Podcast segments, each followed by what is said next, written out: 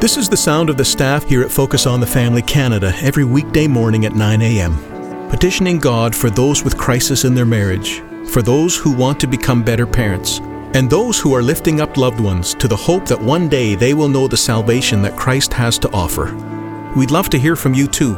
Call us today with your prayer requests at 1 800 A Family or email us at prayer at fotf.ca. A tough guy is not someone that can bloody a nose or blacken an eye. It's someone who's willing to hang on a cross for someone else's sin. That's Pastor Mark Batterson talking about the importance of godly manhood. And he's our guest today on Focus on the Family with Jim Daly. Thanks for listening in. I'm John Fuller. Now, John, a man's role is so important, but there's so much confusion today on what it means to be a man. And uh, as dads, we play a significant role in giving our children that identity. And one way we do that is by being a man of integrity ourselves and then teaching this to our children. And you know, your kids are going to find you out probably faster than most people because they're living with you. They can see is he consistent? Is he the man he thinks he is? and uh, that's always proof in the pudding. Yeah. And uh, I need to probably write more on that, but it'll be good. Uh, here at Focus, we want to strengthen you. That is our goal. I know there's many, many uh, wives that are listening saying, I wish my husband would hear this. Get the download. Make sure he does. Some way, put it on the pillow. Hey, here's a Focus on the Family program you may want to listen to. Do it lovingly. Yes, don't, don't do it in a way that's uh, that's shaming. But that is our goal to help uh, you be the best parent you can be. It's as simple as that. Yeah, and so listen in, uh, and as you do, just know that we've got a great book that uh, our guest has written called Play the Man Becoming the Man God Created You to Be. Uh, we've got that and the download Jim mentioned and other resources at focusonthefamily.ca or call 1 800 232 6459. And Mark is the senior pastor of National Community Church, and that's in Washington, D.C. Hey, Mark, welcome to the program. Thanks so much, guys. You know, Mark, when you look at that, so often we can despair. You know, we don't see God in that arena as much as we'd like to as Christians, you know. Washington seems like a very desperate place spiritually. But isn't it awesome to know there's probably many churches, but certainly yours is one of the biggest there. And you have folks coming who are working in the government, hearing sermons on Sunday, knowing the Lord, trying to do uh, their job well and do it from a, a biblical perspective. That actually is encouraging to me. Yeah, and it uh, it isn't what makes the news most often, Right. But uh, you know, actually, I think the good news ought to make the news, and uh, in many ways, we are. So I I know that people have a perspective of what happens inside the Beltway, but to be able to be there and just minister to people that are swimming in those waters, um, we need to be there. And uh, I'll tell you this uh, I believe we need revival in America, and I wouldn't mind if it started right in the nation's capital. And so that's what we're believing for, praying for. Tell you what, it's just like the Lord to do that. We think it would start in the Bible Belt, but He'll go right there and say, "Let's start here," and uh, that's what's wonderful. You've written this great book, "Play the Man." Um, I resonate with it. I so appreciate what you're expressing there. I mentioned there is confusion today on what it means to be a man. What do you think defines masculinity? Let's get right to it. Uh, in a word, Jesus. No, that's you know, good. I mean, I think the compass needle of masculinity is spinning and things are being redefined and there is a lot of confusion. And so I think we've got to go back to the original source. What you do is you reverse engineer. I I think you go back to first Adam, look at some of the mistakes that he made and then I think in second Adam, the person of Jesus Christ, we've got true north. He exemplifies what it means to be a man.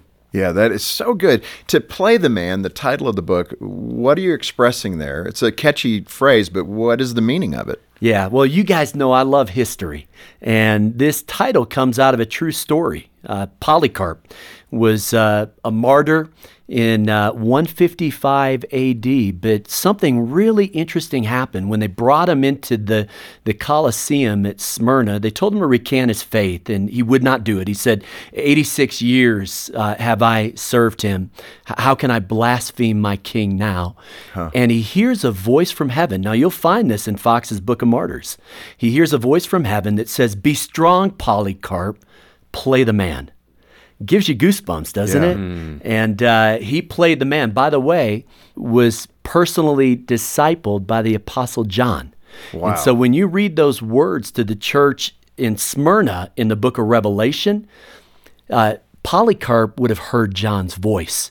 And uh, it said, Be faithful unto death. And he was. And so he played the man by dying for his faith. And, and I just want to flip the coin and say, let's play the man by living for our faith. And so the title of the book kind of comes from that little piece of history. Yeah, and it, it does grab you. That's a wonderful story. What does God desire for us as men? Well, I think that's a big question with many dimensions to it. But I might capture the issue that I think we face with just this simple example. I'm in a room with 500 guys a year or two ago, and I asked them how many of them were discipled by their father, and three hands went up. Three out of 500? Three out of 500. Oh uh, Houston, wow. we have a problem. Yeah. And so I think what we have is men who don't really know what it means to be a man of God and fathers who don't really know what it means to be a spiritual father. And there's this tremendous void and in that void, you can hear that last verse of the Old Testament, this kind of plea that God would turn the hearts of the fathers to their children. Yeah. And uh, I think that's really the heartbeat of this book mm. and the reason behind me writing it. Well, and that's why we resonate with the message. That's certainly the mission here at Focus on the Family for parents, but for men, for dads to really be engaged with their families. And uh, that's critically important to helping your children grow into the spiritual people they can be and should be. Um, you're a pastor. Do you think the church is teaching us how to be godly men? Mm. Or is this, you know, so often now when I'm on the road speaking like you do, men will say, I just, it doesn't fit me. It, my wife loves it, but church for me is not meeting a need in me. Mm. What are they expressing when they say that? And what are we doing perhaps wrong when it comes to men being engaged with church? Yeah. Well, let's be honest. Many churches are answering questions that people aren't asking. and so what we have is this culture that is having lots of conversation about gender, about sexuality. And if we don't let our voice be heard and speak the truth in love, then in a sense we lose our voice. We lose our standing in culture. And so I think what we've got to do is find a way to speak that message of truth, to do it in love. And, you know, the second that you bring up male and female, and here we are with, um, you know, hashtag me too and everything yeah. else that's happening in our culture. It's almost like we're tentative or afraid to kind of speak into this. But it's God who said, um, male and female, I have made them. And it's something that we ought to be celebrating. It's something that we ought to be cultivating. And uh, in many ways, if we aren't defining what it means to be a man, what it means to be a woman, I think the culture steps in and begins to define it, often ways that are at odds with what we believe based on scripture. Yeah. And it's really true. I was going to ask you about that before we got to the content of the book, you know, just the role of masculinity today. And, you know, there's that term that's been created now, toxic masculinity. It's almost like men's backs are up against the wall. And there certainly are bad men that have done horrific things. But I appreciate in the news media when they say this doesn't apply to every man. I mean, not all men behave badly. Mm-hmm. And it's almost like there's a cultural acceptance that if you're a mm-hmm. man, you're going to be doing things you shouldn't do. And that's not the case. It's not the case. And I go right back to the Gospels and I look at Jesus and I look at who he befriended and who he championed and the way that he would reach across these divides and touch a leper and eat with sinners. Right, and- people that he shouldn't have eaten with. Yes, and everybody's ready to cast a stone, and he steps into the situation. And I just, I think we've got to go back to not just understanding who Jesus is, but look at the way that he interacted with the culture that he was in. Yeah. And uh, I think in the person of Jesus, we have this incredible, you know, Son of Man, Son of God, Lamb of God, Lion of the tribe of Judah. Which one is it? Yes, it's both. It's, Yeah. it's uh, Jesus wept, every kid's favorite Bible verse, right, to memorize. And, then you The have him, of all. you know, he's man enough to cry. But he also walks into the temple and he turns tables over. So, which one is he? He's both. He's this complex personality who is the incarnation of God Himself. Mm-hmm. And when we really look at Him, what we have is that prototype of who I want to be hmm. as a man, as a husband, as a father. And, and that's why it says, Husbands, love your wives as Christ loved the church. Hmm. And so there it is. We have the picture. Yeah. Unfortunately for men, I think when we hear that specific scripture, we already feel like we're getting a D minus.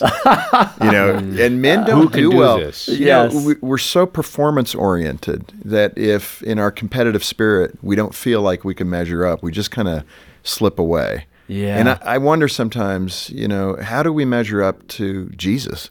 Mm. I mean, uh, the perfect person, the sinless one. Yeah. I mean, that's a, a tall order. And I think so many men feel like, I can't do that. I don't even understand how to love my wife in that way. Yeah. Uh, what is the Lord wanting us to do in that relationship with our wives? Yeah. Can I just speak a word of encouragement? Absolutely. Because we beat ourselves up. And, you know, the enemy is the accuser of the brethren. So he's the one who wants to, re- to remind us of what we've done wrong over and over and over again. And I think what we've got to realize is that, yes, we're imperfect, but here's some good news His grace is sufficient. That's right. And and he makes up the difference. And so the way I think about it, let's take parenting for example. I am an imperfect father. You know, I wrote this book, Play the Man, and uh, I'm about as flawed as they come. and so, uh, but here's what I believe: whether you're a, a single parent listening to this, or or you know, a husband and a wife, the reality is uh, we're going to fall short. But the good news is there is a heavenly Father who I believe makes up the difference. And so where we fall short, he steps in exactly and, and right. that grace is sufficient. And by the way, parents, I want you to know the mistakes you make are some of the greatest opportunities you have because here's my parenting philosophy in three words. Please, sorry, thanks. That's good. If our kids can learn please, sorry, thanks. But I'll tell you what, the hardest is sorry. Yes. Well, how are kids going to learn how to say sorry unless their parents learn to apologize for their shortcomings? So let's not pretend to be perfect. This Focus on the Family broadcast will continue in just a moment. Do you love the ever changing field of digital and content marketing? Do you have proven experience developing marketing campaigns and leading a team? Named one of the best Christian workplaces in Canada, Focus on the Family Canada is looking to fill the position of Head of Integrated Marketing in Langley, BC. If you or someone you know feels called to use their marketing and leadership skills to serve families, explore current job openings today at focusonthefamily.ca/employment.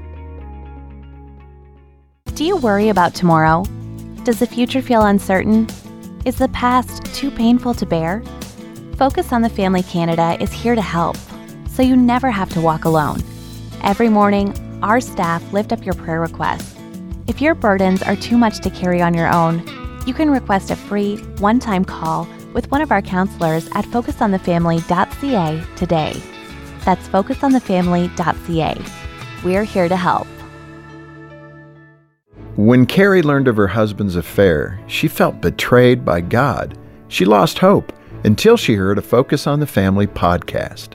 it was just kind of like God was sitting there with me, bringing this podcast to me and saying, Listen, other people have gone before you and it'll be okay. You can trust me. I'm Jim Daly. Together we can rescue broken marriages like Carrie's and give families hope. Donate at focusonthefamily.ca slash give. Thanks for listening to Focus on the Family. Let's resume now with the balance of today's programming. Let's get to the content of the book. You highlight seven virtues of manhood. You've talked about Jesus, who is one of those uh, archetypes in the book, um, one of the characters you highlight. Give us a brief overview of the characters in the book, and then we'll dig into a handful of them. Yeah. Well, I love history, so I, I uh, read a lot of biographies, and there are some men that I look up to uh, in terms of their uh, manliness, shall we say. People like Teddy Roosevelt and John Muir and John Wesley Powell and uh, Louis Zamperini. And so I love sharing their stories. And then I talk about these uh, seven dimensions, seven character traits of what it means to be a man of God. Right. Uh, all the way from tough love to moral courage and some true grit and willpower in between. Well, let's grab a couple. Okay. Um, tough love. I think you went to Charles Lindbergh for that. Describe uh, that virtue and who Charles Lindbergh is, because not everyone will remember. Yeah, first solo transatlantic flight, and uh, you know, pretty amazing accomplishment. It's got to be a lonely experience uh, taking off uh, New York State and then making it to Paris. How And- long did that take him? Do you know, Mark? Oh, I think uh, I think it was uh, maybe 33, 36 hours. So I mean, you're the only one at the helm, and uh, it was so cloudy at points that he was flying about ten feet above the water. By the way, my favorite moment was uh, he's getting close to the coast of Ireland, I believe, and he sees a fisherman, and so he circles the boat and asks him a question, and the the poor fisherman is so dumbfounded he doesn't even know what to think of a guy flying a plane around his boat. 1920 uh, something? 1927. And hovering down at him. yeah, He's probably thinking you're scaring the fish away. Get out yeah, of here. Yeah, right. But that's I, an interesting concept. But the tough love connection, give me a more concrete insight. Yes. So, uh, you know, I asked the question how, how does someone have that kind of endurance to pull off that kind of accomplishment? And uh, I point back to his grandfather, August Lindbergh, who uh, had a little sawmill in, I think, Sauk Centre, uh, Minnesota.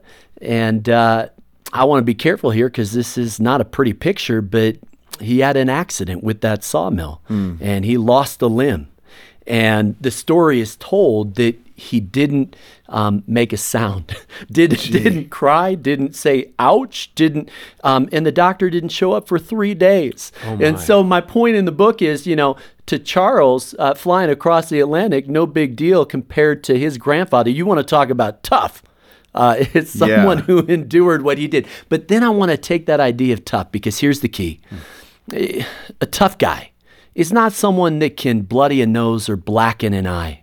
It's someone who's willing to hang on a cross for someone else's sin. Well, that's the interesting point you're making. It's not the external use of force; it's the internal absorption of pain. Yes. That's, that's a there's good way a to put big it. difference. Yes, and it's things like sacrifice. Yeah. And we celebrate it in movies, right? But it doesn't seem like we celebrate it in real life. Yeah. We want success without sacrifice. We want everything to be wonderful without, you know, the hard work behind it. And I'll tell you why I call it tough love because it's tough, because it's hard, because uh, it, it takes tremendous effort to make that kind of sacrifice in loving another person. Mark, you're, you're a pastor, and I want I want to elaborate on this for a minute because one of the concerns I have in the culture today, and, and I'm in it. I go to Washington. I meet with the people that help shape policy. It's something we've done at Focus for years, but there is a difference, I think, in the way Christians should approach that area, the public policy arena, and I want you to apply this kind of tough love to it um, you can go in and play a zero sum game. You can uh, shake the stick. You can be the tough guy, the mean guy, and demand uh, that they get on with whatever it is that we're about um, pro life legislation. Uh, pro family legislation, etc. You can be in some tough meetings. I've sat in some of those meetings and listened to Christian leaders make demands it doesn't seem to me like that is the heart of the New Testament, where the Lord is, where uh, Paul was at when you're asked to pray for those over authority. You have to come with a contriteness, a humility, the fruit of the Spirit. That's not a good mesh in Washington, D.C., which plays this game of power. And I think the question I want to ask you is, and I struggle with this personally, because I want to win. I want to be Peter in the garden. I want to strap on the sword and make sure my side comes out ahead. Mm, yes. Then there's this whole other side of me, which I think is the Holy Spirit in me, saying, act like Stephen. Be willing to lay your life down. Mm. It's not that kind of game. I don't play that game. If you're going to swing that sword, you're going to die by the sword. Just what Jesus did in rebuking Peter in the garden. Mm help me, just speak to me as a person who's in the cultural battle. How do I maintain the character of Christ in an environment that acts so unchrist like? Mm. Well, I think you have to go back to the foot of the cross on a daily basis, right? You have to go back to that place where that kind of love is modeled for us. Uh, you know, Jim, I think we would rather be right than righteous. And I think there's an issue there. Um, now, let me say this uh, John 1 says that Jesus was full of grace and truth. Truth means, I'll be honest with you no matter what. Grace means, I'll love you no matter what. I found that most people kind of have a, a, tendency towards one or the other, you know, that truthful person that maybe uh, needs a little more grace, or that graceful person that needs a little bit more truth. I think what Jesus modeled is the perfect combination of these two things. That's right. And the way it expressed itself was, um, and this is my definition of tough love it's loving people when they least expect it and least deserve it. And so there's such a lack of civility. Um, just old fashioned niceness. Yeah. And when I read the gospel, this isn't going to sound super theological, but it's Romans 2:10. It's his kindness that leads us to repentance. Mm-hmm. It, he doesn't exactly threaten right. us. He shows us kindness. If that doesn't work, I'm going to try more kindness. Oh, if that doesn't work, I'm going to try even more kindness. I think that's the heart of God and we've got to operate in that same kind of spirit. All right, let's keep moving. Okay. Um, let's move on to willpower. And who did you choose to exemplify willpower, and why is willpower important? What does it mean to the man? Well, there's this uh, wonderful book about Louis Zamperini and a movie about his life shot down in World War II, yeah. survived on the ocean in a little raft, and then things went from bad to worse. Ends up as a prisoner of war, just cruelly treated because he was an Olympian. And when his captors found out who he was, uh, he was treated pretty poorly. Um, I forget the weight that he ended up at, but I want to say something like 70 pounds. I mean, he was skin and bones. He was a, a dead man breathing, but somehow he survived that and uh, actually found a way to forgive. It was actually at a Billy Graham crusade huh. that his life turned around. There's this moment in the movie and in the book, and uh, he's holding up this beam. And it just takes all the strength he has to just hold this beam up. And I, I think there are moments in life where willpower is going to be the thing that makes the difference. Mm-hmm. Uh, now, two kinds of power dunamis, kind of this physical power, but exousia, it's this willpower, the ability to do the right thing, even when everybody else is doing the wrong thing. I think we need more of that in our manhood. Mm. How have you done that as a man? Oh, well, you know, it's the tough circumstances, it's the difficult times that I think forge us. And so I think of a near death experience where uh, I spent two days on a respirator, my intestines ruptured, I should have died. But you come out the other side of something like that. And now every day is a gift. You live your life mm-hmm. a little differently after that. I think I probably learned some of it playing basketball in college. Um, you know, coach is going to tell you, hey, it's another wind sprint. Uh, last thing I wanted to do, but you run that wind sprint. It's, I think life teaches you that you've got to rise to that challenge and uh, keep on keeping on. Mm-hmm. Yeah, I mean, and that's a great example. I think uh, all of us, hopefully, can look to a point in our lives where we had to demonstrate that kind of willpower. And I would say a lot of pastors I talk to, Mark, talk about, you know, men are missing. And we talk about orthopraxy, the doing of the word. It's a lot of the women folk in church who are stepping up and doing that. So I guess it, this isn't a shame or a guilt thing, but I guess the compounding question is why is that typical? And then why are men so easily distracted from what they should be doing, which is that hard work and those things that God calls us to, taking care of the widow and the orphan? I'm sure a lot of men would say, man, that's what a woman would do. Yes. You know what I'm Yep. saying? I'm not trying to be degrading, but I'm saying Yes. something is not attracting us men to core things that we should do. Yes. Do we have time for me to answer that with a story? Sure. You know, I'm in the Galapagos Islands on a mission trip years ago, and it's this incredible wildlife. You know, we're swimming with sea lions, and there are pelicans that look like prehistoric pterodactyls circling our boat and dive bombing for fish. And then there are these iguanas. And uh, long story short, I go home and I go to the National Zoo a couple of weeks later, and I'm walking through the ape house, and I'm thinking to myself, one, uh, much more exciting being out in nature and experiencing kind of this wildlife in its natural habitat. And this crazy thought crosses my mind. I wonder if churches do to people what zoos do to animals. Huh. We cage them and we want to tame them in the name of Christ. And we want to remove the danger and remove the risk. And then I juxtapose that again with the Gospels and the fact that 11 out of the 12 disciples were martyred for their faith. Listen, Jesus didn't die just to keep us safe, died to make us dangerous. And I think what happens is when we kind of remove this element of danger, this element of adventure, we lose the men in our midst. Listen, testosterone is a gift from God, hmm. but like anything else, it's got to be sanctified and channeled in a way that glorifies God.